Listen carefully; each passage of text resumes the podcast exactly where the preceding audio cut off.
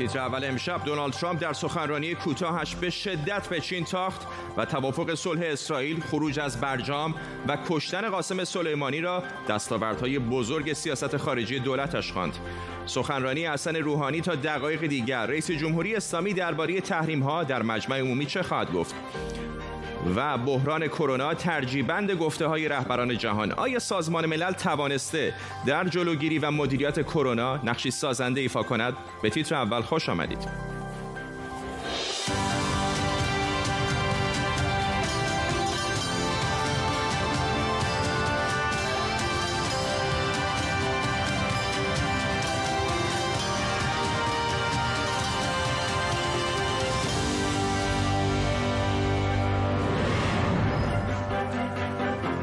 سلام بر شما. همین حالا 75 مین نشست سالانه مجمع عمومی سازمان ملل در جریان سخنرانی رهبران جهان امسال عموما به صورت مجازی و از قبل ضبط شده پخش میشه ساعتی پیش سخنرانی رئیس جمهوری آمریکا پخش شد. آقای ترامپ نقش ایران رو در خاورمیانه مخرب و بی‌ثبات کننده خوند و گفت این کشور حامی اصلی تروریسم در جهانه. قرار سخنرانی رئیس جمهوری ایران هم تا دقایق دیگه پخش بشه. در برنامه امشب نگاه می‌کنیم به سخنرانی برخی از رهبران کشورهای مختلف جهان. در طول نیم ساعت آینده هم و شاید طولانی تر با تیمی از بهترین کارشناسان و خبرنگاران با شما خواهیم بود. پیش از همه بریم به واشنگتن دی سی. همکارم نیوشا سارمی سخنرانی های رهبران جهان رو گوش کرده. از آقای ترامپ شروع بکنیم که خیلی به شدت به چین توپید.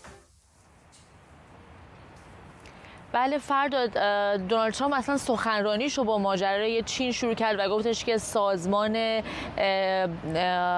ملل متحد باید که پیگیری بکنه مسئله شیوع ویروس کرونا رو که باعث و بانیش چینه و برای بار چندم ویروس کرونا رو ویروس چینی معرفی کرد. حرفی که به او انتقادات زیادی رو هم دنبالش. بعد از شیوع کرونا اون بارها ویروس کرونا رو ویروس چینی خطاب کرده بود و با انتقادات زیادی هم روبرو شده بود و این رو یک تعبیر نژاد پرستانه هم بعضا گفته بودن. او به مسئله خاورمیانه هم پرداخت. به توافقهای صلحی که حاصل شده بود اشاره کرد. همچنین در سخنرانی کوتاهش به ایران هم اشاره کرد و ایران رو بزرگترین حامی تروریسم خواند دولت او هم در دو سال گذشته دست کم ایران رو مهمترین حامی دولتی تروریسم معرفی کرده کشتن قاسم سلیمانی رو و همچنین خروج از برجام و به عنوان دستاورد خودش معرفی کرد در کنوانسیون حزب جمهوری خواه هم از کشتن قاسم سلیمانی و خروج از برجام بارها او و معاونش مایک پس به عنوان دستاورد خودشون در حوزه سیاست خارجی یاد کرده بودند. ممنونم از سونیشو سارمی در واشنگتن دی سی. سولماز شریف خبرنگار دیگر ما هم از نیویورک از مقر سازمان ملل متحد به ما پیوسته. سولماز می‌دونم که تو هم سخنرانی های رئیس جمهوری آمریکا و دیگر کسانی که در اجلاس 75 سازمان ملل شرکت کردن عموما هم به صورت مجازی گوش کردی. چه نکاتی برای تو جلب توجه کرد؟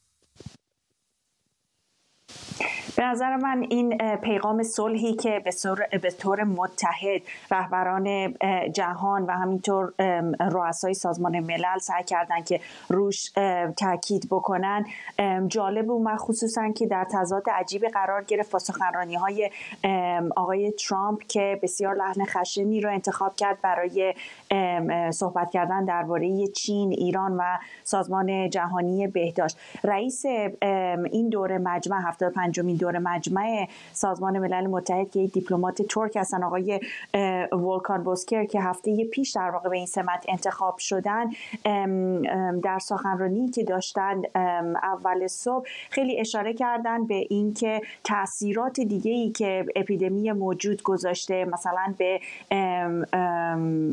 نبودن سواد آموزی و تحصیلات و تأثیری که در نسلهای آینده می‌ذاره و همینطور تشویق کردن کشورهای جهان رو به همکاری بیشتر و نزدیکتر با سازمان های غیر دولتی برداشت این هستش که اشاره ایشون به سازمان جهانی بهداشت بود که یک سازمان زیر مجموعه سازمان ملل متحد هست.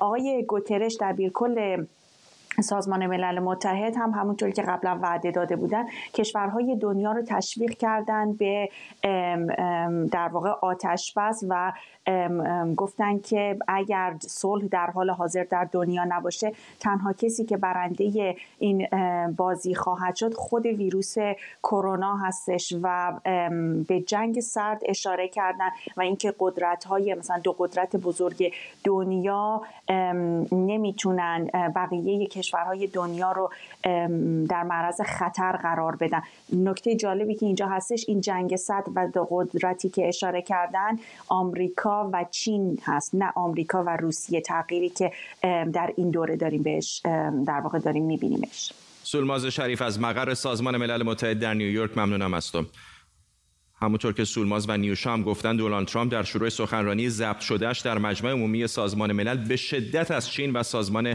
بهداشت جهانی به خاطر شیوع ویروس کرونا انتقاد کرد و ویروس کرونا رو ویروس چینی خوند. محورهای اصلی سخنرانی های آق... سخنرانی آقای ترامپ اینهایی بود که روی دیوارت لحظات دیگر خواهید دید. همهگیری جهانی کرونا ایران و برجام صلح بحرین و امارات متحده عربی با اسرائیل و صلح در افغانستان. اجازه بدید بخشی از صحبت آقای ترامپ رو بشنویم.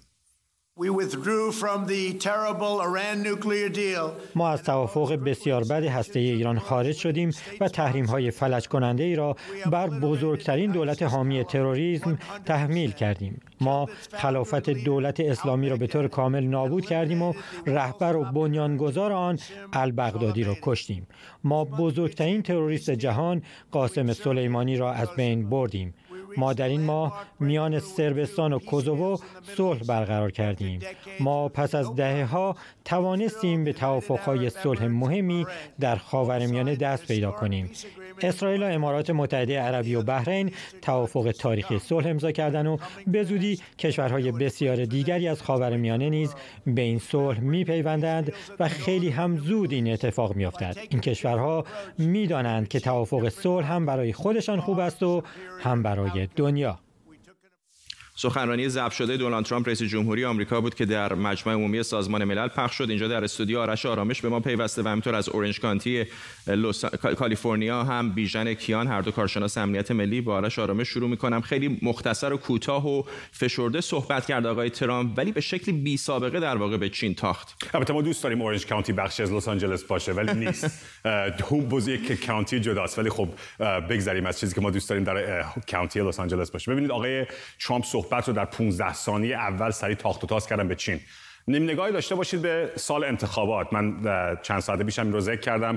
به قول آقای تپ اونیل میگه تمام سیاست محلی است یعنی سیاست داخلی است. الان سال انتخابات سالی است بسیار مهم. آقای ترامپ با اون 15 دقیقه هم که داشتن خیلی کمتر صحبت کردن که خب امری هم هست حسنه. معمولا میومدن بعضی 4 ساعت 3 ساعت 5 ساعت از کاسترو تا قذافی و غیره و ذالک همه الان ولی... پشت سرتون آقای دوترته داره صحبت می‌کنه. بعد اشاره بکنم که درست بعد از آقای دوترته اتفاقا رئیس جمهوری فیلیپین حسن روحانی رئیس جمهوری ایران صحبت خرد کرد. ببخشید بله و خب مثلا آقای دوترته رئیس جمهور فیلیپین آقای بولسونارو رئیس جمهور برزیل آقای اردوغان تا یه حدی آقای ترامپ ببینید رئیس جمهورهایی هستن که آقای گوتیرش رئیس سازمان دبیر کل سازمان ملل متحد در مورد سیاست‌های بومی، ملیگرایی و پوپولیستی یک اختاری داد. کشورهای دموکراتیک حالا از مجارستان و اوربان باشد تا بریتانیا و بوریس جانسون تا ایالات متحده به قول معروف مهد و رهبر کشورهای آزاد تا برزیل که به قول معروف مهد دموکراسی بوده در آمریکای لاتین بعد از حکومت سرهنگ ها اینها همه یک سمتی رفتن که این حکومت های پوپولیستی آمدن سر کار از جناح راست.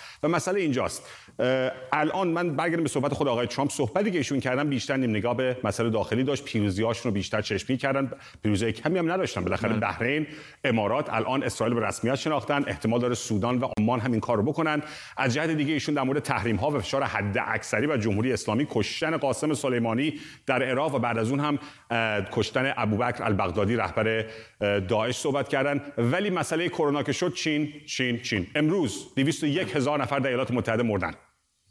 که بیشترین تعداد در کره زمین هست. سرانه نه البته ولی از نظر تعداد به طور, به طور رسمی. آقای کیان تا فرصتی داریم قبل از آمدن آقای روحانی می‌خوام از شما بپرسم چطور دیدید سخنرانی آقای ترامپ رو؟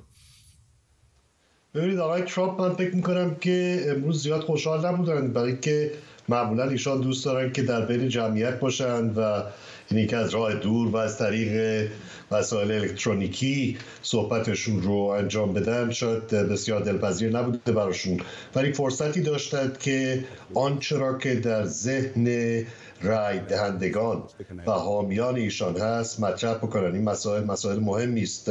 شما اشاره کردید که چرا ایشان ویروس کرونا رو ویروس چینی می‌خوانند. خب ببینید منطقی است. سیاستمداران همیشه از دیدگاه و نظر کسانی صحبت می‌کنن که اونها رو پیروی می‌کنن. بنابراین این نظر بخش عمده ای از مردم آمریکاست که می‌دانند که این ویروس از چین آمده است. بنابراین چیز زیاد عجیب و غریبی نیست که ایراد بگیریم که چرا او ویروس را ویروس چینی خوانده است. البته بعضی هم حق دارند بگویند که ایشان نقطه نظر نجات پرستانه دارند. خب همین دیگه آقای کم فرض بفرمایید من یک چینی آمریکایی هستم در لس آنجلس یا در اورنج کانتی نشستم و دارم سخنرانی رئیس جمهوری آمریکا رو گوش میدم. وقتی میشنوم که به ویروس کرونا میگه ویروس چینی چه برداشتی می‌کنم؟ خب بستگی داره چه جور چینی هستید. اگر چینی هستید که شما با حزب کمونیست چین مرتبط هستید اونها رو حمایت بکنید و حاضرید قبول بکنید که دولت چین یک دولت خودکامه کمونیستی است که دستور می‌دهد و مردم مجبور به اجرای آن هستند. بله خیلی فرق می‌کنه. اگر از اون دسته باشید از سخن آقای ترامپ خب درگیر خواهید شد. ولی اگر دسته باشید که بداند که دولت حزب کمونیست چین با مردم چین چه می‌کند شاید شما همراه بشوید با ایشان و این کوتاه کوتاه کمکاری و کاستی های سیستم رو. سیستمی است که فقط با فرمان عمل می‌کنه. بله می‌تونه به مردم بگید همه در خانه هاتون بمانید و همه ماسک بزنید و همه نیایید بیرون و اونها مجبورن اطاعت بکنن. ولی سیستم آمریکا متفاوته. دیدم آقای دکتر آرامش اشاره کردن اینکه چند نفر در آمریکا جانشون از دست دادن. نمی شود فقط یک گوشه از یک حقیقت رو گرفت و فقط به اون اطلاق کرد. آمریکا کشور آزادی است. پنجاه کشور پنجاه فرماندار داره. اونها تصمیم می‌گیرن. بنابراین بستگی داره شما کدام چینی هستید. ولی من باید بگم که من هنوز در فکر این هستم که آقای دکتر آرامش چقدر نگران هفت تا بچه اون قاضی بودن در برنامه گذشته. که البته دو تا از اون بچه هم دکتر آرامش هم من من هم هیجان زده میشم با هیجانات ایشون. البته بیژن جان دو تا از اون بچه هم بچه هایی هست که ایشون آدم خیرخواهی است. جاج بانت و ایشون اداپت کرده یعنی به فرزندی خوانده ولی من نکته اصلی بود که ایشون خب پنج فرزند طبیعی دارد شدیدا مخالف حقوق زنان در مورد باروری هست و حتی ممکنه این قانون اگر موافق باشید دیگه بحث خانم بحث آره برگردیم به همین سازمان ملل متحد و سخنرانی آقای خارج شد. آره فکر می‌کنید که آقای آرامش به حال آقای روحانی بدون شک متنشو از قبل آماده کرده ولی خب سخنرانی آقای ترامپ رو هم شنیده که اشاره کرده به کشتن قاسم سلیمانی به خارج شدن از برجام به تحریم های ایران به نقش ایران در خاورمیانه. اگر شما می‌خواستید الان با آقای روحانی بگید که سخنرانیش رو تغییری بده چه بهش می‌گفتید؟ چه بنویسه؟ ببینید من در مورد مسئله که خیلی هم اطلاعات ندارم دوست دارم نکنم موقع میشه اطلاعات غلط. یکم. دوم آقای کیان عزیز من جمهوری خواه دموکرات. آن چیزی که به عنوان ارزش ها ما رو متحد می‌کنه خیلی بیشتر از اون چیزیه که به عنوان اختلافات سیاسی بین ما تفرقه هم نه ولی اختلاف نظر میاندازه. این نکته دوم. سوم من با حرف آقای کیان یک کوچولو اینجا مشکل دارم که گفتن که آقای ترامپ دوست نداشتن که در سازمان ملل نه اتفاقا این یک پیغامی هم هست به اون خواستگاه ضد بین الملل و درونگرای حزب جمهوری خواه که میگه سازمان ملل مهم نیست. مهمش نگیرید شورای امنیت رو باش کار نکنید. حتی ناتو بخش از سازمان ملل اصلا نیست. یک معاهده است که ایالات متحده پیمان آتلانتیک شمالی. کلا این نیامدن کم صحبت کردن اعتنای آنچنانی نداشتن. حتی یک ساعت و نیم بعد از سخنرانی خود آقای پرزیدنت ترامپ سخنرانی ایشون در وبسایت وایت هاوس کاخ سفید نبود. خودشون در توییتر اصلا منعکس نکردن. بحث دوم سال انتخاباته. من اینو بارها شنیدم سال انتخابات و کاملا هم قبول دارم. امروز آقای رامنی آمده گفته که من می‌خوام به اون کسی که آقای ترامپ به قول معروف منصوب بکنه یا نا... کاندید بکنه رأی بدم. تمامی نهادها و خبرگزاری های ایالات متحده چه سنتی ها سی بی اس و ای بی سی و ان بی سی چه جدیدهای کابلی ام اس ام بی سی و سی ان و فاکس حتی اشخاص معروف خبری از لورا اینگرام تریش ریگن شما دیگه همه اینا جا یک نفر در مورد سازمان ملل صحبت نکرده. چه چپ چه راست چه میانه. مسئله اصلی مسئله داخلیه. بازم تاکید کنم. الان در ایالات متحده اول مسئله اقتصاد کرونا و الان به صورت مقطعی مسئله جانشینی خانم روث بیر گینزبرگ بله. که متوفی شدن و آقای ترامپ می‌خواد این رو منصوب بکنه. و خیلی نکته آخر. مسئله چینی و چجور چینی بودید؟ ببینید حزب کمونیست چین حزبی است منفور و مضموم در اون شکی نیست. من در مورد امریکایی های آسیایی تبار صحبت می‌کنم. ارتش بود اریک شینسکی. بیژن کیان خیلی خوب آقای کیان ارتش بود اریک شینسکی می‌شناسن. 1998 تا 2003 فرمانده کل نیروی زمینی ایالات متحده. ژاپنی تبار. هفته پیش یکی بیشون توف کرده.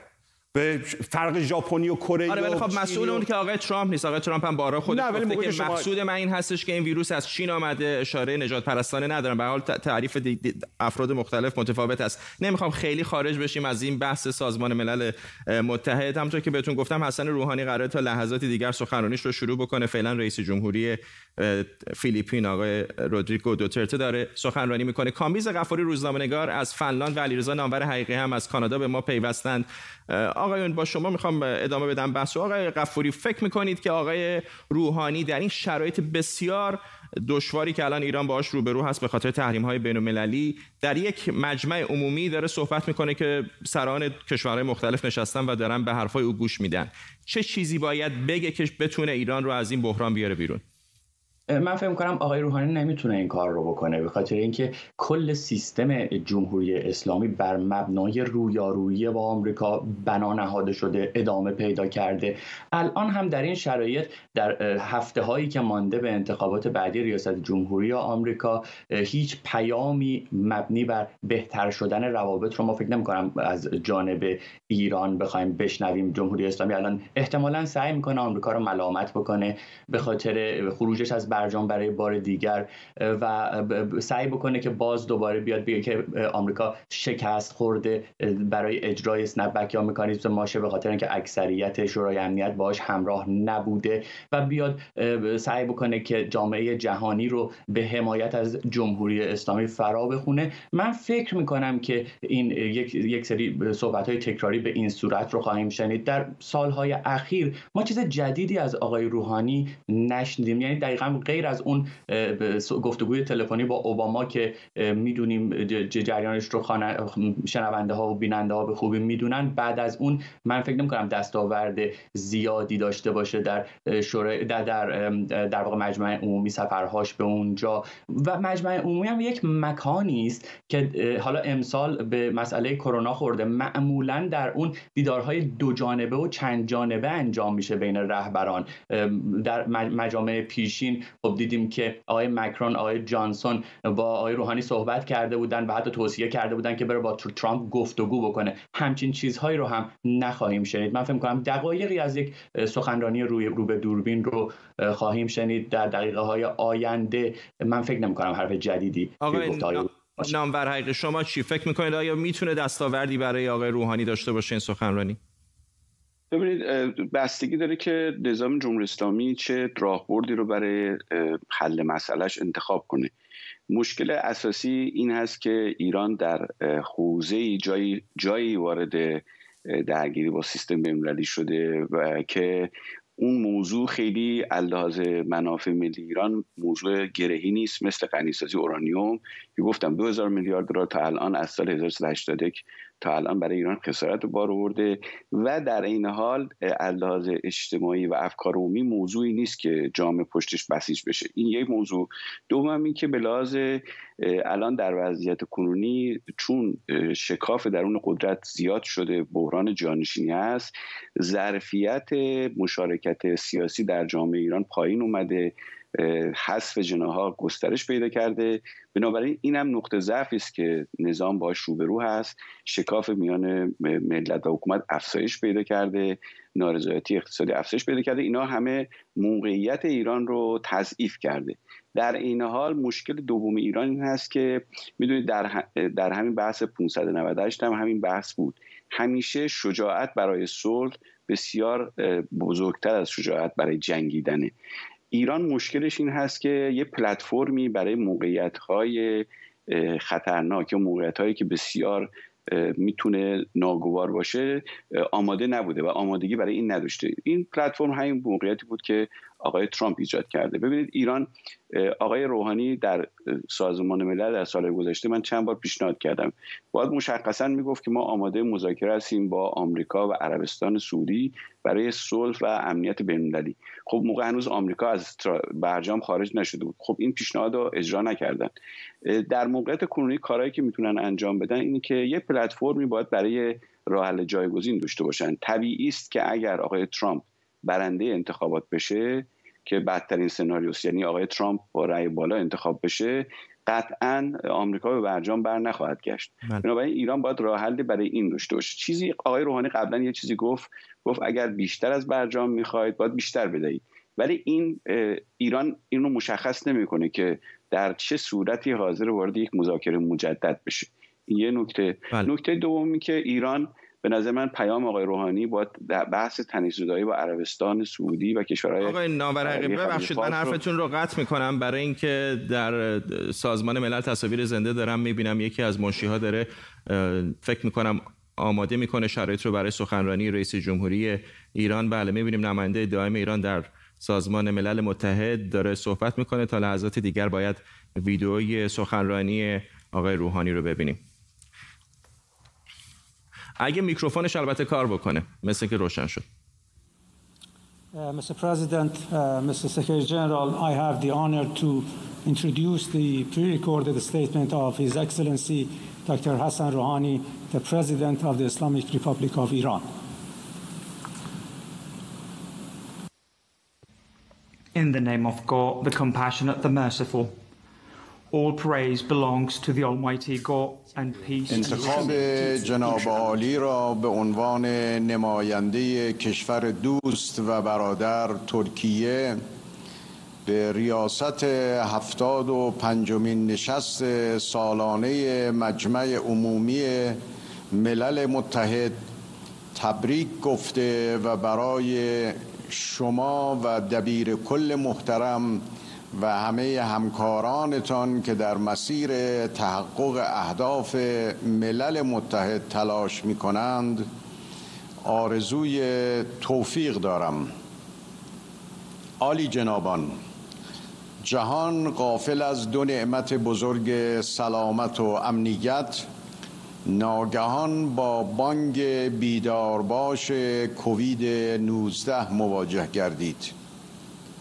کرونا با همه کوچکی خود چنان مدیریت جهانی و حکمرانی داخلی کشورها را به چالش کشید که مهمترین تجمع جهانی هم به ناچار به صورت مجازی برگزار گردید. کرونا امروز به علت رشد علم و تکنولوژی و رسانه به درد مشترک انسان بدل شده است. این درد مشترک نشان داد که به رغم همه پیشرفت ها هنوز علم بشر در برابر جهل او ناچیز است.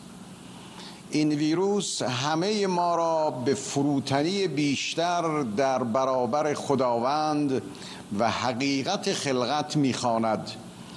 و جامعه انسانی را به تقوای مدنی اهم از رعایت اخلاق فردی و اجتماعی و پرهیز از جفا در حق طبیعت و تخریب محیط زیست و دخالت بیرویه در خلقت هدایت می کند این بلیه فراگیر که مرزهای ساختگی قدرت و مکنت را در نوردیده است یک بار دیگر به همه ما اعضای جامعه بشری یادآور می شود که مواجهه با مسائل مشترک جهانی جز از طریق مشارکت جهانی ممکن نیست. همه ما در جهان دوران سختی را سپری می کنیم اما ملت من به جای برخورداری از همکاری جهانی با سختترین تحریم های تاریخ در نقض آشکار و اساسی منشور ملل متحد توافقات بین المللی و قطنامه 2231 شورای امنیت مواجه است خانم ها آقایان تصویری که از برخورد پلیس ایالات متحده آمریکا با یک شهروند معترض به سراسر جهان مخابره شد برای ما آشنا و تکراری بود. این پایی که بر گلوی نهاده شد به عنوان پای استکبار بر گلوی ملتهای مستقل بود که ما آن را به خوبی می‌شناسیم. ملت دراور ایران دهه هاست این گونه بهای آزادی خواهی و رهایی از سلطه و استبداد را پرداخت نموده. ولی تنها با ایستادگی به بالندگی و پیشرفت خود ادامه نداده بلکه بر نقش تاریخی و تمدنی خود به عنوان محور صلح و ثبات مبارزه با اشغال و افراد و منادی گفتگو و رواداری پایدار مانده است. ما در برابر اشغالگران شوروی سابق جنگ سالاران و افرادگرایان داخلی تروریست های القاعده و اشغالگران آمریکایی در کنار مردم افغانستان ایستادیم و در همه روندهای صلح و آشتی چه در کنفرانس بن 2001 و چه در تلاش های منطقی نقشی محوری ایفا کردیم. ما در برابر بسیج قدرت های جهانی و منطقی برای ایجاد جنگ نفت کشها در خلیج فارس در حمایت از صدام در نیمه دوم دهه 1980 خواهان امنیت مشترک در خلیج فارس شدیم. در سال 2013 جهان آری از افراد و خشونت را پیشنهاد کردیم که با اجماع اعضای مجمع به تصویب رسید. در سال 2018 پیشنهاد پیمان عدم تجاوز و در سال 2019 طرح امید یا پویش صلح هرمز برای ارتقای صلح و ثبات در خلیج فارس را در همین مجمع ارائه کردیم. ما در برابر اشغال کویت توسط صدام اولین کشور منطقه بودیم که در کنار مردم و دولت کویت ایستادیم و آرزوی صدام برای استیلا بر همه متحدان عربش را ناکام گذاشتیم. ما در برابر استبداد صدامیان اشغالگری آمریکاییان و وحشیگری داعشیان در کنار همه مردم عراق از کرد و عرب و سنی و شیعه و ایزدی و مسیحی ایستادیم. و از سال 2003 با حمایت از دستاوردهای دموکراتیک مردم عراق شورای حکومتی و دولت عراق را یاری نمودیم.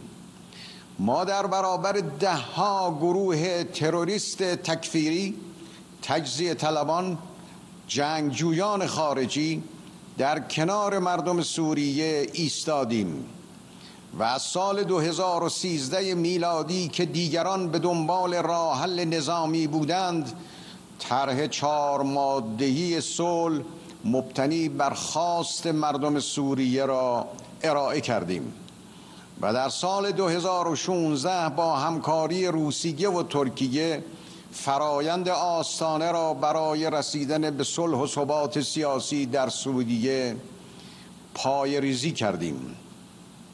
ما در برابر اشغالگری صهیونیست ها جنگ افروزان داخلی و توتگران خارجی در کنار مردم و دولت لبنان ایستادیم. ما هرگز اشغالگری نسل کشی آوارسازی و نجات پرستی را نادیده نگرفتیم و بر سر قدس شریف و حقوق مردم فلسطین هرگز معامله نکردیم و در سال 2012 راه حل دموکراتیک مسئله فلسطین را از طریق همه پرسی ارائه نمودیم. ما آشکارا از ظلم و ستمی که به مظلومان یمن می رود دادخواهی کردیم و در آغاز جنگ یمن در سال 2015 پیشنهاد چهار مادهی برای صلح در یمن ارائه کردیم. ما در این منطقه حساس دست تنها با داعشی ها و افراطی های مدعی دروغین اسلام جنگیده ایم تا جامعه جهانی بداند اسلام واقعی کدام است. همون اسلام اعتدالی و اقلانی و نه افراد و نه خرافه. سردار شهید ما که قهرمان مبارزه با خشونت و افراطیون در خاور میانه بود از امنیت شهروندان مذهبی و غیر مذهبی مسلمان و مسیحی شیعه و سنی در برابر مدعیان یک حکومت قرون وسطایی به خوبی ایستاد و دفاع کرد. و ما در سال 2015 میلادی برجام را به عنوان یکی از بزرگترین دستاوردهای تاریخ دیپلماسی به ثمر رساندیم و علا رغم بدعهدی مستمر آمریکا به آن پایبند ماندیم.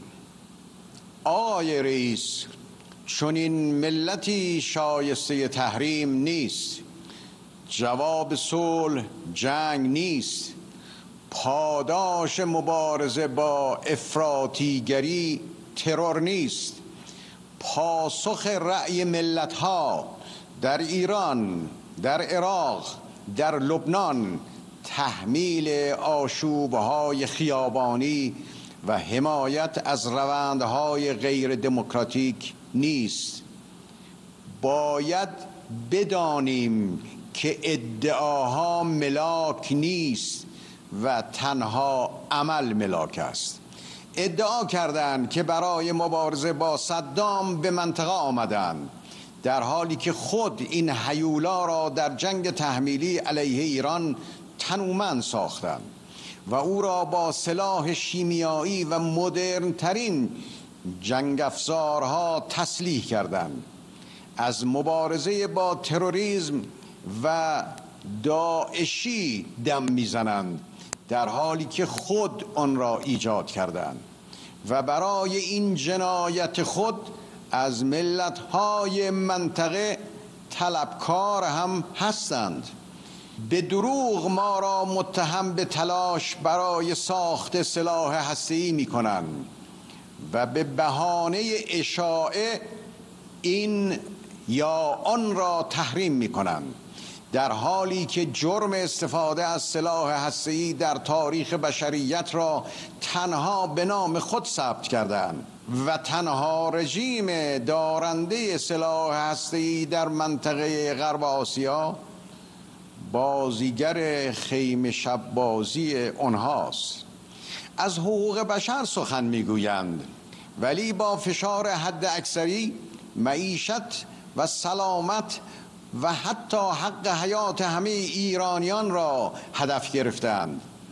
خود و دست نشاندگانشان در هرچه جنگ و اشغال و تجاوز در فلسطین و افغانستان و یمن و سوریه و عراق و لبنان و لیبی و سودان و سومالی است مستقیما به آتش افروزی مشغولند.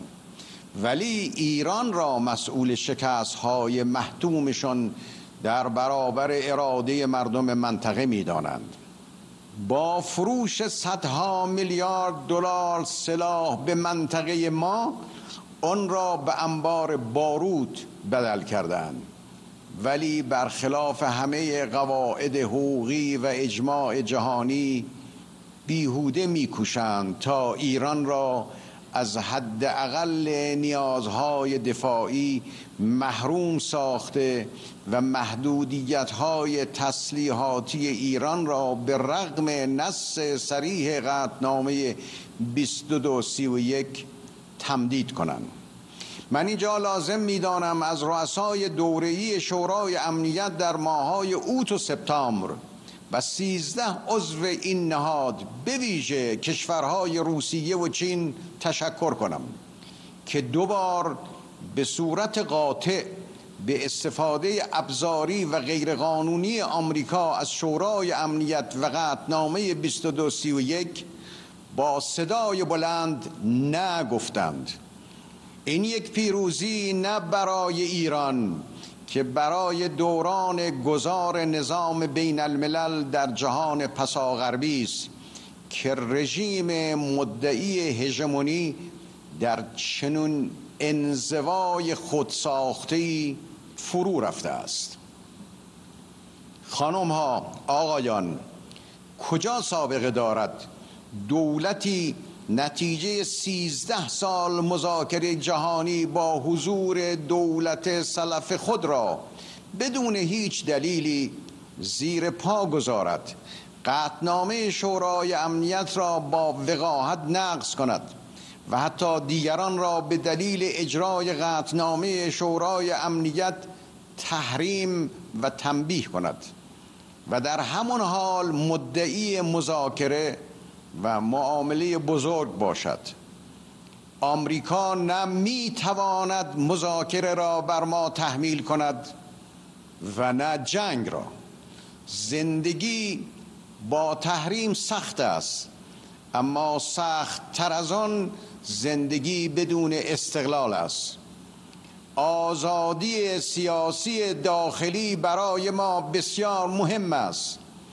و ما به عنوان کهنترین دموکراسی در خاور میانه به مردم سالاری خود میبالیم و آزادی داخلی خودمون را با دخالت خارجی سودا نخواهیم کرد. دموکراسی حق حاکمیت ملت است و نه حق دخالت بیگانه. اون هم بیگانه تروریست و مداخل جو که هنوز هم در توهم 28 مرداد 1332 زندانی شده است. همون روزی که اسلافشان تنها دموکراسی اون زمان خاور میانه را با کودتا سرنگون کردند. برای ما عزت و آسایش ملتمون مهم است. که با دیپلماسی متکی بر اراده ملی و همراه با مقاومت به دست می آید ما ابزار چانزنی داخلی و انتخاباتی آمریکا نیستیم. هر دولتی که در آمریکا انتخاب شود به ناچار تسلیم تاباوری ملت بزرگ ایران خواهد شد. برای جهان نیز امروز زمان نگفتن به زورگویی و غلر معابی است. دوران سلطه و هژمونی به سر آمده است. ملت ها و فرزندان ما سزاوار دنیایی بهتر و امتر و قانون مدارترند امروز زمان تصمیم صحیح و درست است. از توجه شما سپاس گذارم های رئیس جمهوری ایران حسن روحانی رو میشنیدید که به خاطر بحران کرونا به صورت ضبط شده در 75 امین مجمع عمومی سازمان ملل متحد در نیویورک پخش می‌شد. مهمانان برنامه همچنان اینجا با ما هستند. آقای نامور حقیقی می‌دونم که داشتید گوش می‌دادید صحبت های آقای روحانی رو. بیشتر حرفاش به نظر حول و حوش محور بحث تحریم ها آنچه که او نقض قطعنامه 2231 از سوی آمریکا خواند و شرایط اقتصادی ایران هست. فکر می‌کنید که هیچ نشانه ای از تغییر موضع در حرفای او میشه دید یا نه؟ ایران همچنان معتقده که هیچ راهی برای مذاکره با آمریکا وجود نداره. ببینید بیشتر از حرفای آقای روحانی شعاری بود هیچ ابتکار عملی برای حل مسئله نداشت و بیشتر نقد سیاست آمریکا در منطقه بود و نقد خروج از برجام و اینکه مذاکرات دیپلماتیک رو پشت سر گذاشته به حقوق بین توجه نکردن. سعی کرد ایران رو رپرزنت کنه با مسئله استقلال و خب طبیعتا سعی کرد نشون بده که ایران یک دموکراسی داخلی داره که خب اینا بیشتر خب با واقعیت های کنونی جامعه ایران نمی‌خوند. ولی هیچ راه حل مشخصی برای خروج از بحران مسئله منطقه رابطه با عربستان و کشورهای منطقه‌ای نداد. سال گذشته طرح صلح هرمز رو مطرح کرد ولی امسال حتی این رو هم نبود که چطوری می‌خواد مسائل منطقه حل بشه. به نظر می‌رسه در مجموع آقای روحانی منتظر اینه که انتخابات صورت بگیره و عملا نشون داد که بیشتر انتقادات خودش از آمریکا مطرح کرد بدونی که راه حلی ارائه بده و منتظر خواهند بود که ببینن آقای ترامپ در انتخابات چیکار خواهد کرد و اون موقع سیاست جمهوری اسلامی تعیین تکلیف خواهد شد. وزن مسئله فلسطین هم دوباره توی این گفتگوها زیاد بود و این نشون میده که هنوز فلسطین اولویت جدی هست برای سیاست ایران و خب این قابل تعمله که حد هزینه ای که ایران برای مسئله فلسطین میده تا چه اندازه است که باید مورد بررسی قرار آقای غفوری شما چطور دیدید سخنرانی رئیس جمهوری ایران رو؟ منم فکر می‌کنم همونطور که پیش بینی کرده بودیم یک سری شعارهایی رو که قبلا هم داده شده بود خیلیشون تکراری بود. ببینید در مورد جورج فلوید که صحبتی که آقای روحانی کردن قبلا آقای ظریف در خرداد ما همین رو عینا توییت کرده بودن. انگار کسی که سخنرانی آقای روحانی رو مینوشت قبلا توییت آقای ظریف رو نوشته. از جورج فلوید گفتن گفتن گرد پای اون پلیس روی گردن اون فرد سیاه پوست بوده انگار روی گردن ما بوده اینها همه تکراری بود. در مورد قطنامه هم پیش پیشتر گفته بود در مورد 2231 موضع ایران مشخص بود. همطور که آقای نامور حقیقی گفتن راهکاری برای خروج ما ندیدیم اصلا از آقای روحانی. به نظر می‌رسه که او هم برخلاف اون چیزی که گفت که فرق نمی‌کنه چه دولتی در کاخ سفید روی کار بیاد چشمش رو دوخته به اینکه سرنوشت انتخابات آینده آمریکا چه خواهد شد. مورد دیگری هم که باز بهش اشاره کردن آقای نامور حقیقی گفت آزادی های سیاسی داخلی برای ما بسیار مهمه. من واقعا قضاوت در مورد این جملات آقای روحانی رو می‌ذارم به عهده مردم ایران اونها که می‌دونن چقدر آزادی سیاسی در کل این چهار دهه و همینطور در دولت آقای روحانی در دوران زمانداری آقای روحانی بوده و فقط یادآوری می‌کنم که آقای نوید افکاری هم همین اخیرا اعدام شده که از معترضان اعتراضات یکی از اعتراضات اول هفته ایران. آقای کیان به نظر شما آیا واقعا اصلا سازمان ملل متحد جایگاهی داره که بتونه در واقع میانجیگری بکنه بین کشورها؟ به نظر میاد چون وقتی سخنرانی ها رو میشنویم هر کسی میاد شبیه کانال یوتیوبش میمونه هر کسی میاد حرف خودش رو می‌زنه و میره. آیا هیچ نقش میانجیگری تونسته عمل در واقع سازمان ملل ایفا بکنه؟ به خصوص که حتی آقای ترامپ هم در ابتدای سخنانش به همین اشاره کرد که سازمان ملل متحد و به نظر او حتی سازمان بهداشت جهانی نقشی رو که باید ایفا بکنن واقعا نمی‌کنن. خب ببینید سازمان ملل متحد در کارنامه خودش هیچ موفقیتی ندارد. وقتی این سازمان متشکل شد دو هدف داشت توسعه اقتصادی از بین بردن فقر در دنیا و جایگزینی صلح در مواردی که تنش بین ملت ها هست. خب موفق نبوده هرگز. نه کلاه آبی های سازمان ملل متحد در کارنامهشون موفقیت دارن و در نه در توسعه اقتصادی. در بقیه موارد هم می‌بینیم که ریاست کمیته رو که بایستی به حقوق زنان بررسی بکنه به کشورهای میده که ناقض این حقوق هستند. و کارنامه خوبی نداره. بنابراین شکایت نکنیم از اینکه چرا سازمان ملل متحد اون اهمیتی رو که شاید باید داشته باشد با توجه به منشور اون ندارد. نکته دوم این که آقای روحانی امروز همینطور که همه همکاران محترم اشاره کردند تقریبا متفق القول حرف جدیدی برای زدن نداشتند ما وقتی مدرسه می‌رفتیم بچه ها یک کشور رو مشخصات جغرافیاییش رو حفظ می‌کردن و همونو برای بقیه تکرار می‌کردن. ارتفاع آلمان از سطح دریا 200 متر است و به همه اطلاق می‌شد. آقای روحانی هم یک روزخان مبرزی هستند که امروز به همان روزه پناه بردن و این صحبت ها رو اگر شما می‌خواهید بشنوید که شما چه کرده اید آقای روحانی از خانم نسرین ستوده بپرسید. که در زندان است. از پدر و مادر نوید افکاری بپرسید که کارنامه شما چیست؟ چه آزادی؟ چه استقلالی؟ مردم ایران به خوبی می‌دانند که با شخصی مواجه هستند که به هیچ عنوان واجد شرایط رهبری دولت نیست. او یک روزخان است. امروز هم روزه را خواند. حرفی برای گفتن نداشت در تنگنا گیر کرده. برای او فرق می کند که چه کسی رئیس جمهور آینده آمریکا باشد. دروغ می‌گوید. به همین دلیل تشویق کرده از ستاد حمایت از فعالیت انتخاباتی آقای بایدن در تهران ایجاد شود.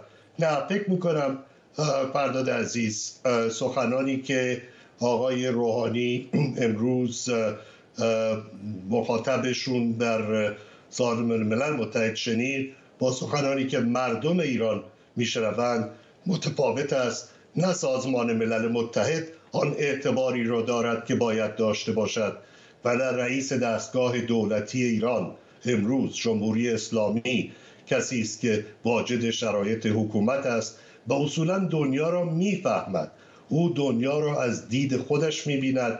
دید او محدود است. واجد شرایط نیست. شکست خورده. دولت جمهوری اسلامی اگه امروز تمام تحریم ها برداشته بشه با سیستم فاسد بانکی در ایران چه می‌کنید؟ با فساد نهادینه شده در ایران چه می‌کنید؟ امروز تمام تحریم ها برداشته بشه. این روزه علی حضرت علی اصغر رو که ایشان امروز خواندن رو به یک طرف ولی آنچه که مسائل و مشکلات مردم ایران هست رو چه کسی مسئولیتشو باستی به عهده بگیره؟ آقای روحانی همچین صحبت می‌کنن که انگار شخص دیگری مسئول این اتفاقاتی است که در ایران میافتد. ایشان راجع به یمن و سوریه و همه جای دنیا صحبت کردن و مسئولیت دولت خودشون رو در حل مسائل همه نقاط دنیا و همه مظلومان دنیا. ولی راجب مظلومان خودشون صحبت نکردن. نگفتن که وقتی مردم گرسنه به خیابان ها آمدند جواب آنها را همین دولت آقای روحانی با گلوله داد. و وقت ایراد می‌گیرن از یک پلیس در ایالت مینسوتا که تحت امر شورای شهر اون شهر فعالیت می‌کنه. ربطی با آقای ترامپ نداره ربطی اصولا به دولت فدرال نداره. من فکر می‌کنم این داستان های تکراری و خسته کننده دیگه برای حتی برای مردم دنیا هم جالب توجه و شنیدنی نیست. چه مثل مردم ایران که حقیقت رو بهتر از همه ما می‌دانند. آقای آرامش در مورد همین اعتبار و جایگاه سازمان ملل متحد از شما هم می‌خوام بپرسم. شاید یک زمانی بود سی سال چهل سال 50 سال پیش نقش پررنگتری داشت سازمان ملل متحد. الان واقعا وقتی در اتفاقات اخیر نگاه می‌کنیم جنگ یمن در سوریه توافق هسته ایران چه نقشی داره سازمان ملل بازی می‌کنه؟ و آیا این حرفی که آقای ترامپ داره می‌زنه که بعضی از این سازمان های بین در واقع فقط دیوان سالاری هستند محلی از اعراب داره به نظر شما؟ هر چقدر من بیشتر در رسانه حضور پیدا می‌کنم بازم می‌بینم که چقدر هنوز تا تهش رو ندیدم. آقای روحانی سه شخصیت متفاوت دیدیم. اول انگار دبیر کل حزب سبز دانمارک. از لحاظ حقوق بشری در مورد مسئله خشونت پلیس و حرفهای بسیار مترقی. بعد یک دفعه انگارشون شد دبیر کل حزب سوسیالیست در آلبانی. کشور از دولت‌های دیگه از غرب میگذرند و غیره و ذالک اما رسید شد جعفر ابی طالب در شعب ابی طالب. آن کسی که فرستادنش به نجاشی به خاطر اینکه در شعب ابی طالب اونجا داشتن از فرط تحریم ها و فشارها داشتن ریشه جو و ریشه بقول مرف درختها رو میجویدن. اونجا بود که آقای روحانی داره درست صحبت می‌کنه. نه ایشون دبیر کل حزب سوسیالیست فلان جاست نه ایشون نماینده حقوق بشریه موقعی که حرف از حقوق و آزادی اکراد و اتراک و فارس و لر و مسیحی و یهودی و ایزدی و زرتشتی و مسلمان و بهایی و غیره می‌زنه در مملکتی که همه چه مرد چه زن موقع شما مخالف این حکومت هستید از حقوق مدنی و آزادی برخوردار نیستید دیگه بقیه محلی از اعراب نداره. برگردیم سر صحبت شما. مسئله سازمان ملل متحد همیشه در حزب جمهوری خواه البته همیشه نه زمان بوش پدر. مگر این سازمان ملل متحد و اون قطعنامه شورای امنیت سازمان ملل نبود که 500 هزار نیرو 51 کشور به رهبری ایالات متحده کویت رو از دست صدام حسین آزاد کردن؟ بود. مگر همین سازمان ملل متحد و شورای امنیت نبود که در سال 1994 و 95 در بوسنی اون کشتار رو متوقف کردن؟ مگر نبود. مگر همین سازمان ملل متحد و شورای امنیت به ناتو چراغ سبز نداد که دخالت کنه و جلوی کشت و کشتار در کوسوو بگیره. همینجور می‌تونیم جلو بریم. یعنی بالاخره خوب و بدش بوده. بعد از اومد ظهور نو محافظ کارانی که به قول مکتبی از امثال از از آقای مثلا ولفوویتز و غیره و ذالک می‌گیرن و از آقای اروینگ کریستول که از دهه 60 و پسرش هم بیل کریستول حالا وارد خیلی دیگه به قول معروف ریشه های اسامی افراد فلاسفه neoconservative نمیریم. اما کلا نهادهای بین المللی رو مانعی می‌دیدن برای اعمال قدرت انفرادی ایالات متحده. من اتفاقا فکر می‌کنم ایالات متحده جایی که دخالت کرده اکثرا حسنه بوده. اگرم اشتباهی بوده اشتباه بوده. نیت سو نبوده. مگر میگم باز در بوسنی در کشورهای مختلف جلوی کشت و کشتار گرفته شده. جنگ جهانی دوم. حضور ایالات متحده که مانع بروز و مانع گسترش کمونیسم در دنیا شد. شما الان نگاه کنید کشورهایی که طرفدار ایالات متحده بودن زمان جنگ سرد حالا کشوری بودن که یا اتوکراتیک بودن یعنی مستبد بودن ولی هیچکدوم توتالیتر نبودن. اونها الان کجا هستن؟ کشورهایی که آزاد شدن کجا هستن؟ و کشورهایی که کمونیسم بودن و هنوزم که هنوز در این یوغ هستن در کجا به سر می‌برن؟ شما اینها رو بالاخره باید مقداری واقعی نگاه بکنید. سازمان ملل یک بله. کارنامه مخلوط دارد اما اینکه بخوایم این همه سرمایه گذاری نرم به خصوص این همه پول و این همه سرمایه گذاری نرم ایالات متحده رو آقای ترامپ می‌خواد یک شبه برباد بدهد به خاطر یک خواستگاه اجتماعی تند ضد بین الملل دارد به نظر من اشتباهی است و برای ایالات متحده بد خواهد بود. ممنون از شما آرش آرامش. اگر تازه به ما پیوستید متوجه شدید که برنامه ما یکم طولانی تر از فرمت معمولیش داره پخش میشه. دلیلش 75 امین گرد همایی مجمع عمومی سازمان ملل متحد است که بیشتر رهبران دنیا به صورت مجازی در اون شرکت کردند. دقایق پیش حسن روحانی رئیس جمهوری ایرانی ایران صحبتهایی داشت. اجازه بدید بخشی از صحبتهای او رو بشنویم و دوباره ادامه میدیم. کجا سابقه دارد؟ دولتی نتیجه سیزده سال مذاکره جهانی با حضور دولت سلف خود را بدون هیچ دلیلی زیر پا گذارد.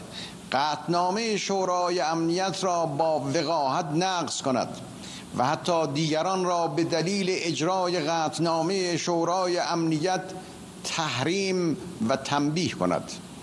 و در همون حال مدعی مذاکره و معامله بزرگ باشد. آمریکا نه می تواند مذاکره را بر ما تحمیل کند و نه جنگ را. حسن روحانی بود رئیس جمهوری ایران در سخنرانیش در مجمع عمومی سازمان ملل که به صورت ضبط شده پخش می‌شد. کامران متین استاد روابط بین الملل از برایتون به ما پیوسته. آقای متین چطور دیدی سخنرانی آقای روحانی رو؟ نکته جدیدی بود که جلب توجه بکنه برای شما؟ من نکته جدید ندیدم. ایشون مواضع رسمی دولت جمهوری اسلامی رو در واقع تکرار کردن. طبیعتا هیچ دولتی به صورت علنی مثلا تمایلش رو به مذاکره یا بدبستان یا معامله یا سازش با یک کشور دیگه اعلام نمی‌کنه. در گذشته هم خب جمهوری اسلامی مخفیانه با آمریکا مذاکره کردن بعد اومدن رسمیش کردن برجام بالاخره ازش بیرون اومد. یعنی منظورم اینه این هست که این ایده آقای روحانی که ما نه تحت فشار آمریکا نه مذاکره می‌کنیم نه جنگ خب الزاما منطبق نیست با چیزی که ممکنه در واقع رخ بده در پشت صحنه. در این حال آقای روحانی در واقع گفتمان در واقع ضد استعماری جهان سومی رو مخلوط کرده با یک به گفتمان مخصوص یک دولت شیعه اسلامی و به نوعی هم به اصطلاح نظم بین الملل انتقاد می‌کنه. در این حال هم به همون نظم بین الملل متوسل میشه و در واقع ایالات متحده رو متهم می‌کنه که گویا مبادی اون نظم نیست. یعنی یک سری تناقض ها در در به اصطلاح استدلالات یا حرف های آقای روحانی میشه دید. ولی در مجموع همین چیزهایی که ما از رسانه های جمهوری اسلامی میشنویم در رابطه با تحریم ها در رابطه با آمریکا همون رو در واقع تکرار کرد در این سخنرانی. مهدی مهدوی آزاد هم از بن آلمان به ما پیوست روزنامه‌نگار آزاد. آقای مهدوی آزاد شکی ندارم که شما هم صحبت‌های آقای روحانی رو شنیدید. درست هستش که خیلی حالا دارن مهمانان برنامه هم میگن. حرفایی که آقای روحانی زد شاید کلی بوده و اشاره بوده به سیاست‌های کلی جمهوری اسلامی ایران. اما فکر نمی‌کنید امسال به خاطر شرایطی که آمریکا پیش آورده به حال یک شاید بعضی از کشورها دارن با آمریکا مخالفت می‌کنن هم صدایی هایی با ایران هست. همین الان آقای مکرون رئیس جمهوری فرانسه داره صحبت می‌کنه و در سخنانش گفته که فشار حد اکثری ایالات متحده بر روی ایران جواب نداده و همچنان باید از طریق مکانیزم برجام با شرایط هسته ایران مقابله کرد. برداشت شما چه هست؟ آیا این فشاری که یک طرفه ایالات متحده به ایران آورده در جای مثل سازمان ملل داره جواب میده یا نه؟ ببینید آخرین سخنرانی آقای روحانی در سازمان ملل هست. من الان همینجوری با حافظم دارم رجوع می‌کنم. چقدر شبیه آخرین سخنرانی احمدی نژاد در سازمان ملل در واقع همون مسیر معروف آقای احمد آقای روحانی که از سال 96 شروع کرد با فاصله گرفتن از رأی مردم. عملا الان در حوزه سیاست خارجی تقریبا دیگه موضع شبیه احمدی نژاد شده. درسته که برجام وجود داره ولی حرفاش در مورد تحریم انتقادی که از نظم بین کرد حرفایی که می‌زد کلا دقیقاً نه, کلیتش دقیقا شبیه حرفای آقای احمد نژاد چون شاید چیز دیگه ای نمی‌تونه بگه. این که واضح هستش اختلاف نظر وجود نداره که سیاست این روزهای آمریکا علیه ایران حمایت جهانی نداره. به غیر از اسرائیل و چند کشور عربی عمده کشورهای قدرتمند دنیا یا مخالفت می‌کنن با این سیاست یا در قبالش سکوت کردن و همراهی نمی‌کنن. منتها مسئله ما فعلا الان این نیست که نظم جهانی داره به کدوم سمت میره. راستش بخواید این پیروزی هایی که آقای روحانی میفروشه شنبه نمی‌دونم جشن ملی یک شنبه ما خیلی پیروز شدیم. هم نه واسه فاتح تنبون میشه نه واسه مردم قضا میشه نه واسه اقتصاد ایران در واقع کمک حال میشه. فکر کنم بزرگترین مهمترین قسمت حرفای آقای روحانی رو می‌تونیم تو اون جمله پیدا کنیم که گفت هر دولتی در آینده آمریکا سال بعد. امسال سر کار بیاد ناچار خواهد شد مقابل ایران تسلیم بشه که منظورش این بود که هر دولتی که سر کار بیاد با ایران مذاکره خواهد کرد. برای فکر کنم حرفای امروز آقای روحانی رو می‌تونیم اون روی سکه حرفای امروز آقای ترامپ بدونیم. آقای ترامپ هم چند تا جمله در مورد ایران گفت. عملا ایران رو اگنور کرد. آقای روحانی هم درسته که خیلی این برون ورزد اما در حقیقت وارد موضوعات هات نشد پرونده رو باز گذاشت که بعد از انتخابات ریاست جمهوری آمریکا منطقا زمین چینی بشه برای مذاکرات ممنونم از شما مهدی مطوی. آزاد با ما بمونید. بیننده برنامه تیتر اول هستید از تلویزیون ایران اینترنشنال پوشش ویژه‌ای داریم برای 75 مین مجمع عمومی سازمان ملل متحد که عموما به صورت مجازی برگزار میشه. همین حالا امانوئل مکرون رئیس جمهوری فرانسه رو می‌بینید که در حال صحبت هست. دوباره تعریف کنیم باز تعریف بکنیم چون به خاطر تغییراتی که در سر بحران ها به وجود اومده خروج آمریکا که قرار بود یک تضمین سال دیگه نهایی باشه projection of China out beyond its borders, the strengthening of European sovereignty. اون هم مطرح است. تمام این روندها باید باعث بشه که ما دوباره بازاندیشی بکنیم در رابطه با تعهدات خودمون. اقدامات ما در این مناطق باید بر اساس اصولی روشن باشه و نه دست ما نباید بلرزه. در رایت حق حاکمیت مردم حاکمیت قانون و توجه داشته باشیم به مسئولیت ها و درخواست هایی که وجود داره برای اینکه تصمیمات به شکلی کارآمد و زیر نظر سازمان ملل پیاده بشه و اجرا بشه. این کاری است که ما داریم سعی می‌کنیم در لبنان هم انجام بدیم. باید به خواستای مردم لبنان توجه بشه باید شنیده بشه صدای اونها و رایت بشه حق حاکمیتشون و خواسته هاشون علا رغم مشکلاتی که وجود داره در طبقه سیاسی لبنان من کاملا حمایت می‌کنم از مردم لبنان و مصمم هستم که کاملا حمایت بکنم از مردم لبنان. و همونطور که بارها گفتم اونا خواستار دوستی بودن و ما خواستار این هستیم که زندگی رو در اونجا کیفیتش رو ارتقا ببخشیم بهبود ببخشیم. مسیر رسیدن به صلح و دموکراسی باید از همین طریق پیدا بشه. لبنان گنجینه برای همه بشریته. چون یک نمونه استثنایی دموکراسی است در منطقه ای که درگیر تروریسم و نیروهای مستبد و هژمونیک است. سازمان ملل باید به صورت مشخص مانند گذشته باید متحد باشه و در کنار جامعه مدنی و سازمانهای غیر انتفاعی بیسته تا به نیازها پاسخ بدیم و بتونیم بازسازی را انجام بدیم در اونجا. در رابطه با سوریه از سرگیری مذاکرات در ژنو یک گام مثبتی هست اما نباید فقط بحث قانون اساسی باشه بلکه بحث انتخابات شفاف و آزاد هم باید اونجا مطرح بشه. و همچنین حق حاکمیت مردم سوریه. فرانسه و شرکای اروپایی ادامه میدن به اینکه تامین مالی برای بازسازی و عادی سازی روابط با دمشق رو منوط بکنند به یک راه حل سیاسی قابل باور و ماندگار و پایدار. خب بخشی از صحبت های امانوئل مکرون رئیس جمهوری فرانسه را میشنیدید در مجمع عمومی سازمان ملل متحد که به صورت ویدئویی پخش می‌شد. همکارم نیلوفر پور ابراهیم در پاریس صحبت های رئیس جمهوری فرانسه رو دنبال کرده. نیلوفر حین اینکه ما داشتیم در مورد آقای روحانی حرف می‌زدیم آقای مکرون اشاره کرد به بحث توافق هسته‌ای و ایران. چه گفت رئیس جمهوری فرانسه؟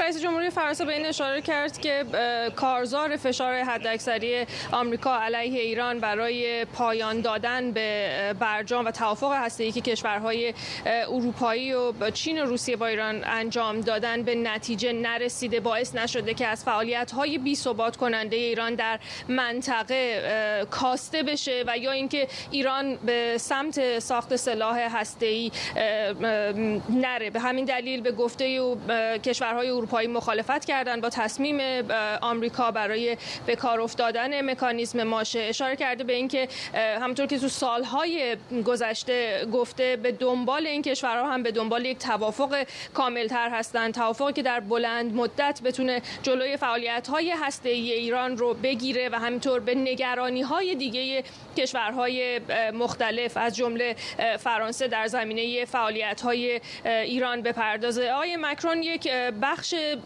طولانی از ابتدای صحبتاش رو به بحران کرونا تاثیرش روی جهانی که کشورهای مختلف باید عادت کنن با زندگی با کرونا و چالش های پیش روش پرداخت. اشاره کرد به اینکه بحران کرونا باعث تشدید اختلاف ها بین قدرت های مختلف شده. اینکه اختلاف بین چین و آمریکا وضعیت رو داره بدتر می‌کنه. چند جا به این اختلاف و رقابت قدرت های بزرگ به عنوان یک عنصر مخرب در همکاری ها در صحبت های خودش اشاره کرد در مورد مبارزه با کشتارهای سلاح های کشتار جمعی و تروریسم که فرانسه داره در موردش تلاش می‌کنه و کمک می‌کنه. از طرف دیگه به پروپاگاندای دولت ها برای انتشار اخبار و اطلاعات غلط اشاره کرد و اینکه چقدر می‌تونه تاثیرگذار باشه به اینکه در مورد سوریه مخالفت یا مبارزه با استفاده از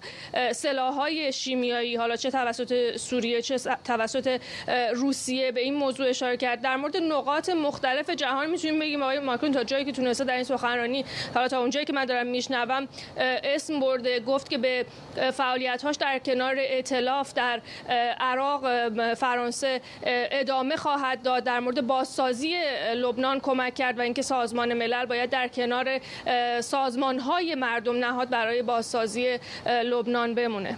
ممنونم از تو نیلوفر پور ابراهیم خبرنگار ما در پاریس. مهمانان برنامه همچنان با ما هستند. اجازه بدید بریم سراغ آقای کامران متین. آقای متین همین الان همکارم هم اشاره کرد به صحبت های رئیس جمهوری فرانسه امانوئل مکرون. کمی پیش از اون هم آقای مکرون گفته بود که در همین سخنرانیش که ایالات متحده به خاطر خروج از برجام نمی‌تونه از مکانیزم ماشه استفاده بکنه. به نظر میاد که خیلی از این کشورهایی که خیلی دل خوشی هم از ایران ندارن منتقد ایران هستن منتقد برنامه هسته‌ایش هستن. اما یک اجماع جهانی هم وجود نداره برای اینکه چطوری باید با جمهوری اسلامی برخورد کنن. بله دقیقا اینطوریه.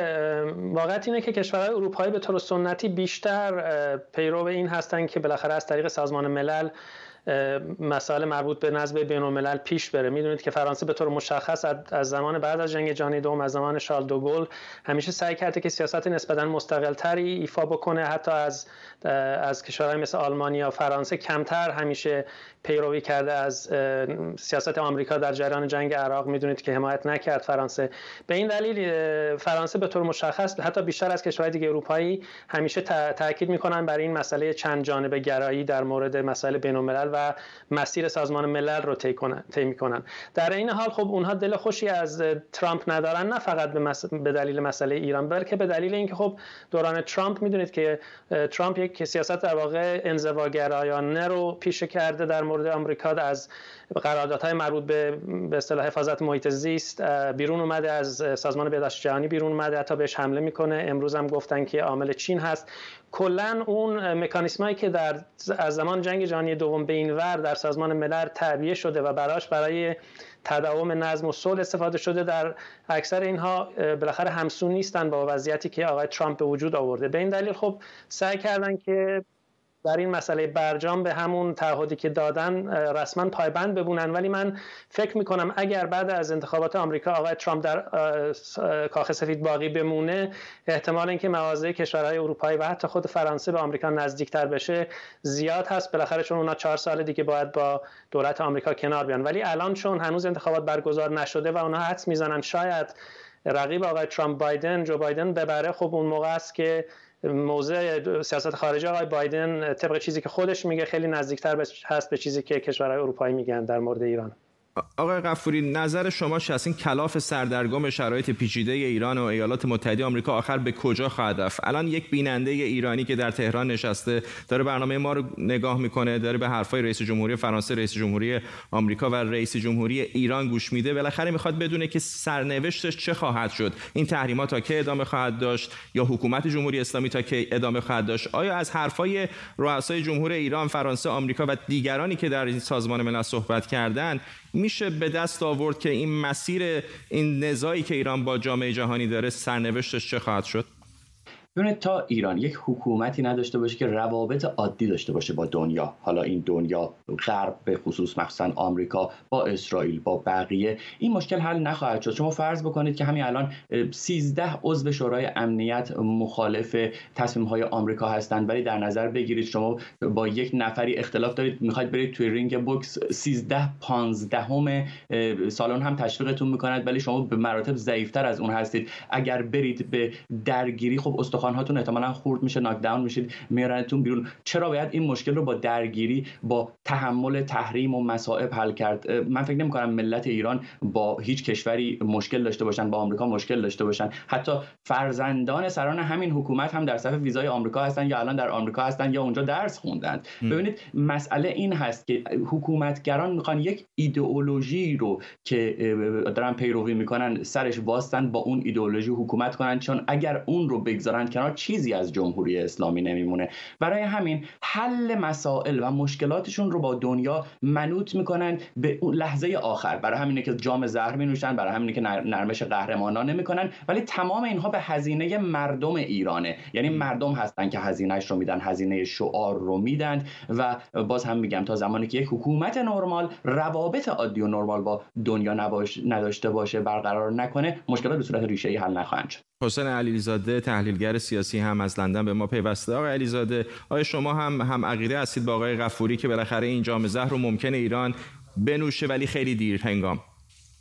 ببینید اتفاقا آقای خامنه ای در این به مناسبت چهلمین سال جنگ هشت ساله یک نکته مهمی رو دست گذاشت من فکر می‌کنم خیلی از رسانه ها ازش قافل شدن و او گفت که آیت الله خمینی وقتی که قطعنامه 598 را که جام زهر بود تعبیر کرد جام زهر بود انتخاب کرد. این یک اقدام مدبرانه بود. یعنی یعنی رهبر کنونی بگوید که رهبر گذشته و بنیانگذار آمده است و جام زهر را نوشیده است و این مدبرانه بوده. من می‌خوام بگم که اتفاقا آنچه او مدبرانه نامیده در واقع با اسمش رو از مسلحت گرایانه بود و واقعا مسلحت کشور این بود. در حالی که بخشی از خاک ایران تحت اشغال عراق بود.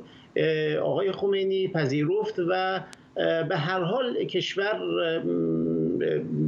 و شرایط اون بخشی از خاک ایران جدا نشد و آخر قصه جنگ. می‌خوام بگم که اگر آقای خامنه ای آن اقدام رو مدبرانه می‌داند مسلحت از اینجا شده می‌داند ای بسا زمانی هم ایشون مجبور بشود که همون اقدام مشابه را هم انجام بدهد. کما اینکه که ما تصور نمی کردیم روزی ایشون در برابر مقامات ارشد سپاه پاسداران بنشیند و بگوید که بله ما نرمش قهرمانانه هم داریم امام حسن نرمش قهرمانانه انجام داده بود و قصه از این مشابه این چیزا. پس برای در دنیای من می‌خوام بگم در زمان خودش جمهوری اسلامی نشان داده است که عملگرایی را به اجرا می‌گذارد گرچه گاهی اوقات بسیار بسیار دیر هستش و هزینه ها و از خسارت های زیادی رو بر کشور تحمیل می کند اما با همین نگاه اگر نگاه بکنیم من فکر می کنم صحبتی که آقای ظریف در شورای روابط خارجی انگلیس آمریکا کرده بود گفته بود که اگر آمریکا خسارت های ما رو تأمین بکنن این ناظر به دولت آقای بایدن اگه به قول سر کار بیاد ما حاضریم روابط رو برقرار بکنیم و مسائل دیگر منطقه را هم مورد بررسی قرار بدیم اینها نشانه هایی است که ظاهرا تهران داره از خودش نشان می‌دهد به ایالات متحده. آقای مهدوی آزاد آقای علیزاده اشاره کردن که یک جاهایی بالاخره جمهوری اسلامی به عملگرایی رو میاره. فکر می‌کنید چرا اینقدر با تاخیر به حال بقا هم برای این حکومت و هر حکومت دیگری مهم هست دیگه. این فشارهای بین‌المللی دیگه کسی نیستش که ندونه واقعا داره کمر جمهوری اسلامی رو میشکنه چرا فکر می‌کنید که تا دقیقه آخر تحمل می‌کنند و مثلا نمیان با آقای ترامپ که احتمالا خوشحالم خواهد شد با اونها مذاکره بکنه مذاکره کنن؟ ببینید وقتمون خیلی کمه. حدود 25 سال پیش یه سیاستی از طرف غربی ها به محوریت اروپا و بخشی از آمریکا علیه ایران درباره ایران اتخاذ شد. اون سیاست در دو جمله این بودش که جامعه مدنی ایران رو تقویت کنند با تکنوکرات های حکومتی مذاکره کنند. بعد از دوم خرداد 76 هم این عملا شد سیاست رسمی اتحادیه اروپا. از همون زمان یه بخشی از جامعه جهان. جهانی مشخصا اسرائیل بخشی از اعراب و راستگرایان آمریکا معتقد بودن این سیاست جواب نمیده. سیاست فشار حد اکثری در واقع جواب خواهد داد. تا حدود 4 5 سال پیش سیاستی که اول اجرا شد برای 20 سال همون سیاست بود. دولت آقای ترامپ سیاست دوم رو اجرا اجرا کرد و, و نه تنها این رو اجرا کرد ما درش دوران در واقع ونزوئلا و مادورو رو هم دیدیم که همه دنیا حتی اروپایی ها اومدن گفتن مادورو مشروعیت نداره اما نهایتا سر قدرت مون سالهای آینده ماهای آینده لحظه جدیدی برای ایران هست و این خاطر که سیاست اول که سیاست اروپا و دموکرات ها بود بعد از 20 سال واضح شد به نتیجه نمی‌رسه. تو همین 4 5 سال واضح شد که سیاست فشار حد اکثری هم هرچند دل در خنک می‌کنه دل دل خیلی شاید خنک بکنه اما اون هم باز به نتیجه نمی‌رسه. ماجرای مادورو خیلی روشن. بنابراین ما در روزهای آینده هفته آینده ماهای آینده شاید یک تولد تولد یک سیاست جدید در قبال ایران خواهیم بود. حتی اگر آقای ترامپ برنده هم بشه باز سیاست جدیدی علیه ایران اتخاذ خواهد شد. به همین اعتبار فکر می‌کنم غرب اروپا هم به هم نزدیک خواهد شد. اما اینکه ایران چه کار می‌کنه فکر می‌کنم ایران مثل همیشه عقب میمونه. همین الانش پاسخ جواب شما سوال شما این هست که چون آچمز میشه چون در کوچه کوچه بنبست گرفتار میشه عمدتا بازیگر نیست عمدتا منفعله و تنها کاری که برمیاد شعار دادن هست. یک دقیقه و نیم تقریبا پایان برنامه داریم اشاره کردی به سیاست جدید آقای ترامپ در قبال ایران. حتی اگر دولت جدید پیروز بشه یک دقیقه فرصت داریم آقای آرامش به ما توضیح بده که در دولت جدید احتمالا آقای ترامپ چه سیاستی در مقابل ایران پیش می‌گیره. پیش بینیش خیلی سخته. من یک انتقاد کلی می‌خوام بکنم به دولت های مختلف ایالات متحده. همیشه تاکتیک های مختلف استفاده شده اما راه هدف راهبردی مشخص نبود. یک روز سلاح میفروشیم یک روز سر میز مذاکره میشینیم یک روز تحریم حد اکثری می‌کنیم. همه اینها وسیله است. اگر هدف هدف تغییر رژیم ببندید. اگر نیست سر میز مذاکره رو باز کنید. اینکه یکی سر میز مذاکره بشیند شل کنه. یکی سر به قول معروف تحریم ها رو بگیرد و صفر کند این فقط یک نتیجه داره. ضرر اقتصادی کوچک به ایالات متحده. اما ضرر بسیار سنگین به مردم ایران و آخر سرم حفظ نظام جمهوری اسلامی. هدف نظام جمهوری اسلامی که از اوجب واجبات است حفظ نظامه. حالا اگر شده اینها با به قول معروف شیطان رجیم هم سر میز مذاکره بشینن میشینن. اما به نظر من بزرگترین انتقاد اینجاست که ایالات متحده دموکرات یا جمهوری خواه. از لحاظ استراتژی هیچ وقت دیدگاه متحد متفق القول و اینکه آخر سر ما چه خواهیم کرد؟ با این مسئله در خاورمیانه از سال 1150 تا حالا یک سیاست به قول معروف یک تا واحدی نداشتن. ممنونم از شما آرش آرامش و همه مهمانان برنامه آقای علیزاده آقای مهدی مهدوی آزاد و کامبیز غفوری و به این ترتیب می‌رسیم به این ویژه برنامه مربوط به سخنرانی های سازمان ملل متحد. تا برنامه بعدی بدرود.